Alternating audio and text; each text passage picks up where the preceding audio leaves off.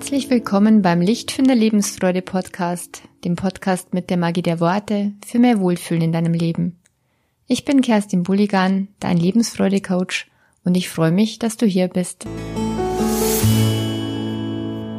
Ich habe mich ganz arg gefreut über die tollen Reaktionen auf meinen Adventskalender, auf meinen magischen Lichtfinder Adventskalender und falls du ihn dir noch nicht geholt hast, hol das unbedingt noch nach denn er wird dich durch den Advent begleiten und für viel bessere Gefühle noch sorgen. Den gibt's als Kindle-E-Book für 2,99 zu kaufen oder wenn du dich einträgst bei meinem Newsletter auf meiner Homepage, dann bekommst du ihn auch kostenlos als PDF zum Download zugeschickt.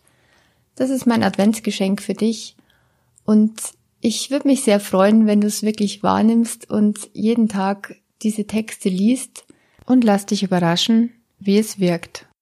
Den Link sowohl zu meiner Homepage als auch zum Kindle E-Book gebe ich dir dann in die Folgenotizen mit rein.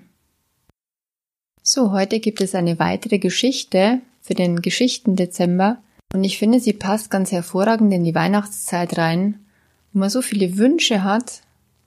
Meistens haben die Kinder noch ganz viele Wünsche, auch die Jugendlichen, und denken sich dann, das eine will ich unbedingt noch haben. Aber auch uns Erwachsenen geht es oft so, dass wir uns denken, auch wenn ich mir nur endlich das und das leisten könnte, wenn ich nur endlich das und das hätte, dann wäre ich so viel glücklicher. Und in dieser Zeit des Wünschens, die ja einerseits auch ganz wichtig ist, es soll sich ja Sachen wünschen und es macht das Leben auch schön und gleichzeitig macht diese Geschichte heute bestimmt auch etwas nachdenklich. Sie heißt der Kreis der 99. Wieder unterhält sich der Psychoanalytiker Jorche mit Demian, dem neugierigen jungen Mann. Und Demian fragt heute, Jorche, warum ist man eigentlich nie zufrieden? Was? Ja, manchmal denke ich das wirklich. Die Beziehung mit Gabriela läuft prima, viel besser als früher, aber nie so, wie ich mir das wünsche. Ich weiß nicht. Es fehlt die Leidenschaft, das Feuer, die Abwechslung. An der Uni passiert das Gleiche. Ich gehe in die Seminare, ich pauke, ich lege meine Prüfungen ab und bestehe sie, aber irgendwas fehlt halt. Ich bin unzufrieden und habe einfach nicht das Gefühl, mein Traumfach zu studieren. Genau wie bei der Arbeit. Ich fühle mich wohl, sie bezahlen mir ein gutes Gehalt, aber eben nicht so viel, wie ich gern verdienen würde. Und so ist das bei allem? Ich glaube schon. Ich kann mich nie zurücklehnen und sagen, so ist es gut, jetzt stimmt alles. Das gleiche passiert mir mit meinem Bruder, meinen Freunden, mit dem Geld und mit meinem Körper, mit allem, was mir wichtig ist. Vor ein paar Wochen hast du dir noch Sorgen darüber gemacht, was bei dir zu Hause los ist. Erinnerst du dich? Ich weiß, da gab es eben noch größere Sorgen, die die anderen verdrängt haben. Heute geht es mir um das i-Tüpfelchen, um das, was dem Rest erst die richtige Würze geben würde. Mhm, dein Problem beginnt also erst dann, wenn alle großen Probleme gelöst sind? Ja, so ist es. Das heißt, das Problem tritt auf, wenn du keine Probleme hast? Wie meinst du das? Eben, wenn alles gut wird? Ja, vielleicht. Sag mal, Demian, wie ist das zuzugeben, dass du ein Problem hast, das auftritt, wenn alles gut wird? Hm, ich komme mir ziemlich blöd vor. Was ist, das ist, sagte der Dicke. Ich hab dir schon lange keine Geschichte mehr mit einem König erzählt. Stimmt. Es war einmal, sagen wir, ein klassischer König. Was ist ein klassischer König?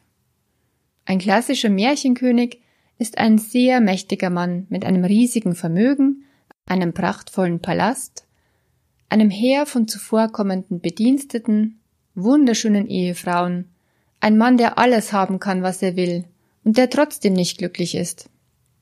Aha. Und je klassischer das Märchen ist, desto unglücklicher ist der König.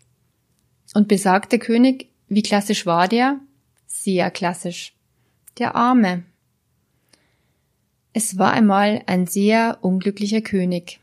Der hatte einen Diener, der wie alle Diener von unglücklichen Königen sehr glücklich war. Jeden Morgen weckte er den König, brachte ihm das Frühstück und summte dabei fröhliche Spielmannslieder. In seinem Gesicht zeichnete sich ein breites Lächeln ab, und seine Ausstrahlung war stets heiter und positiv. Eines Tages schickte der König nach ihm. Page, sagte er, was ist dein Geheimnis? Mein Geheimnis, Majestät? Was ist das Geheimnis deiner Fröhlichkeit? Da gibt es kein Geheimnis, Majestät. Lüg mich nicht an, Page. Ich hab schon Köpfe abschlagen lassen für weniger als eine Lüge. Ich belüge euch nicht, Majestät. Ich hab kein Geheimnis. Warum bist du dann immer fröhlich und glücklich? Sag mir, warum? Herr, ich hab keinen Grund traurig zu sein. Eure Majestät erweist mir die Ehre, euch dienen zu können. Ich lebe mit meinem Weib und meinen Kindern in einem Haus, das uns der Hof zugeteilt hat. Man kleidet und nährt uns, und manchmal, Majestät, gebt ihr mir die eine oder andere Münze, damit ich mir was Besonderes leisten kann. Wie sollte ich dann nicht glücklich sein?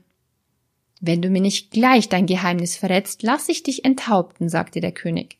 Niemand kann aus solchen Gründen glücklich sein. Aber Majestät, es gibt kein Geheimnis.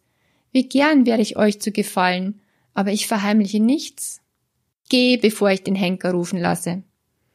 Der Diener lächelte, machte eine Verbeugung und verließ den Raum. Der König war völlig außer sich.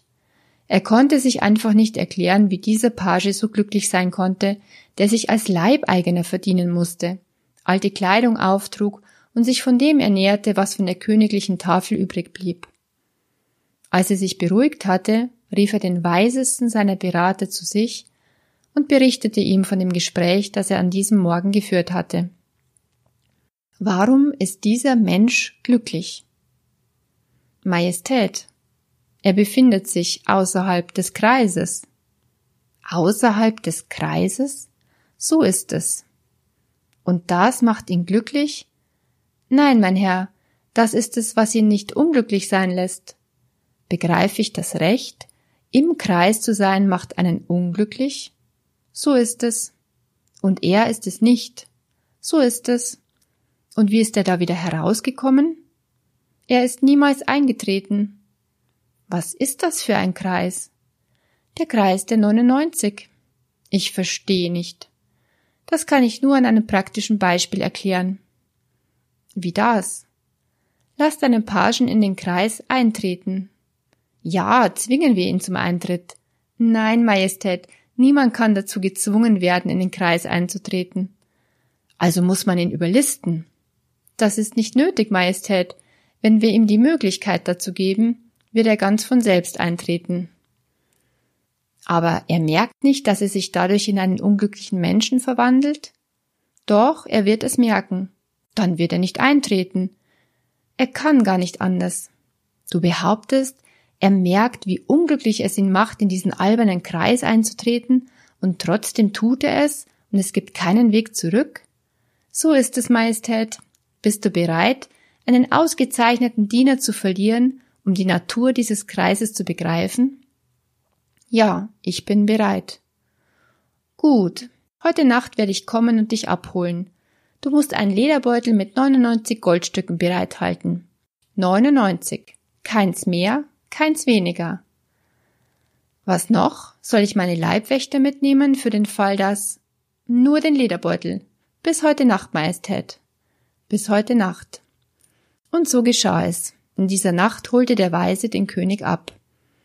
Gemeinsam verließen sie unerkannt den Hof und versteckten sich in der Nähe des Hauses des Pagen.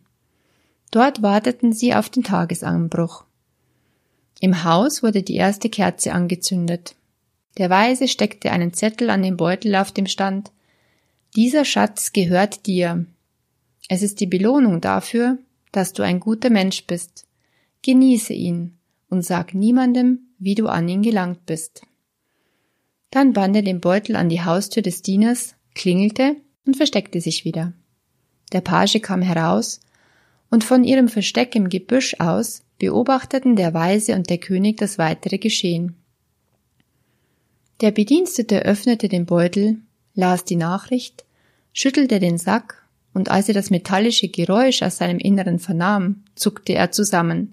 drückte den Schatz an seine Brust, sah sich um, ob ihn auch niemand beobachtete, und ging ins Haus zurück. Von draußen hörte man, wie der Diener die Tür verriegelte, und so näherten die Spione sich dem Fenster, um die Szene zu beobachten.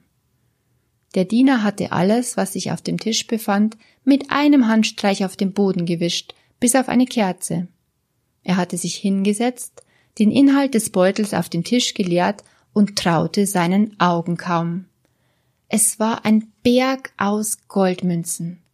Er, der in seinem ganzen Leben auch nicht eine einzige verdient hatte, besaß nun einen ganzen Berg davon. Er berührte und er häufelte sie, er streichelte sie und betrachtete sie im Widerstein der Kerze. Er strich sie zusammen und verteilte sie wieder auf dem Tisch, um sie danach zu Säulen aufzustapeln. So vergnügte er sich mit seinem Schatz, bis er schließlich begann, Häuflein zu zehn Münzen zu machen. Ein Zehnerhaufen, zwei Zehnerhaufen, drei Zehnerhaufen, vier, fünf, sechs. Er zählte sie zusammen. Zehn, zwanzig, dreißig, vierzig, fünfzig, sechzig, bis zum letzten Häuflein, das nur aus neun Münzen bestand. Zunächst suchten seine Augen den Tisch ab, in der Hoffnung, die fehlende Münze zu finden. Dann schaute er auf den Boden und schließlich in den Beutel. Das ist unmöglich, dachte er. Er schob den letzten Haufen neben die anderen, und tatsächlich, er war kleiner. Man hat mich beraubt, schrie er. Man hat mich beraubt. Das ist ein Diebstahl. Wieder schweifte sein Blick über den Tisch, über den Boden, in den Beutel, in seine Kleider, in seine Taschen, unter die Möbel, aber die gesuchte Münze blieb verschollen. Wie um ihn zu foppen, funkelte auf dem Tisch ein Haufen Goldstücke und erinnerte ihn daran, dass er nur 99 hatte. Es waren nur 99. 99 Münzen. Das ist eine Menge Geld, dachte er, aber ein Goldstück fehlt. 99 ist keine runde Zahl. 100 ist rund, doch nicht 99. Der König und sein Ratgeber spähten zum Fenster hinein. Das Gesicht des Pagen hatte sich verändert, seine Stirn lag in Falten und die Miene war angespannt. Die Augen hatte er zu Schlitzen gepresst und um seinen Mund spielte ein verzerrtes Lächeln. Der Diener steckte die Münzen in den Beutel zurück, vergewisserte sich, dass ihn niemand im Haus beobachtete und versteckte den Beutel zwischen der Wäsche. Dann nahm er Papier und Feder und setzte sich an den Tisch, um eine Rechnung aufzustellen. Wie lange musste er sparen, um Goldstück Nummer 100 zu bekommen? Der Diener führte Selbstgespräche. Er war bereit, hart dafür zu arbeiten. Danach würde er womöglich niemals wieder etwas tun müssen. Mit hundert Goldstücken konnte man aufhören zu arbeiten. Mit hundert Goldstücken ist man reich. Mit hundert Goldstücken kann man ein ruhiges Leben führen. Er beendete seine Berechnungen. Wenn er hart arbeitete und sein Gehalt und etwaige Trinkgelder sparte, konnte er in elf oder zwölf Jahren genügend für ein weiteres Goldstück beisammen haben. Zwölf Jahre sind eine lange Zeit, dachte er. Vielleicht konnte er seine Frau überreden, sich für eine Weile im Dorf zu verdingen, und er arbeitete schließlich nur bis um fünf Uhr im Palast. Nachts kann, könnte er doch noch etwas hinzuverdienen. Er überlegte, wenn man seine Arbeit im Dorf und die seiner Ehefrau zusammenrechnete, konnten sie in sieben Jahren das Geld beieinander haben. Das war zu lang. Vielleicht konnte er das Essen, das ihnen übrig blieb, ins Dorf bringen und es für ein paar Münzen verkaufen. Je weniger sie also essen würden, desto mehr könnten sie verdienen. Verdienen, verdienen. Es würde warm werden. Wozu brauchten sie so viel Winterkleidung? Wozu brauchte man mehr als ein paar Hosen? Es war ein Opfer, aber in vier Opferjahren hätten sie Goldstück Nummer 100. Der König und der Weise kehrten in den Palast zurück. Der Page war in den Kreis der 99 eingetreten.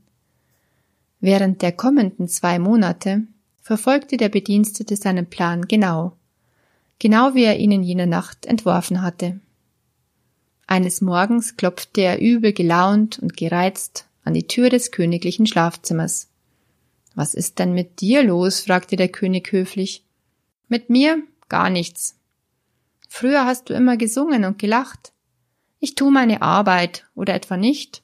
Was wünschen Ihre Majestät? Soll ich euch noch Hofnarr und Barde sein?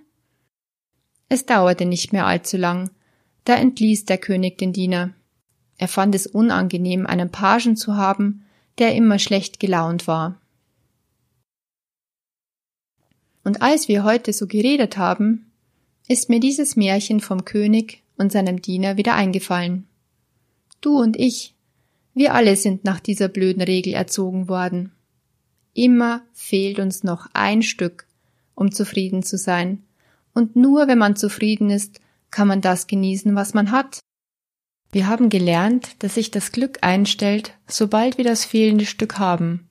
Und da uns immer etwas fehlt, kehrt der Gedanke an seinen Ausgangspunkt zurück und man kann niemals das Leben genießen.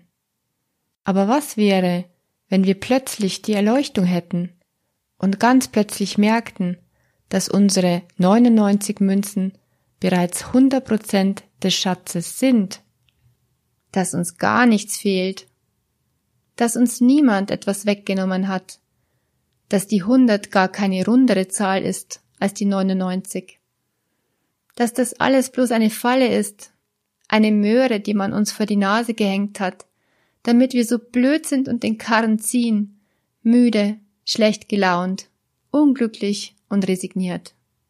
Eine Falle, damit wir nie aufhören, uns anzutreiben und damit immer alles beim Alten bleibt, auf ewig beim Alten. Wie viele Dinge würden sich ändern, wenn wir unsere Schätze so genießen könnten, wie sie sind?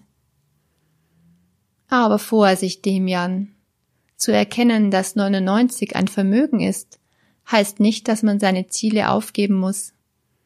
Es bedeutet nicht, dass du dich mit allem zufrieden geben sollst.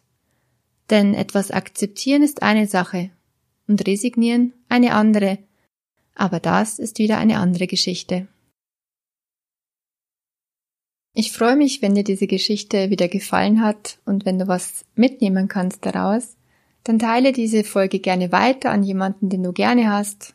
Und wir hören uns hoffentlich bald wieder.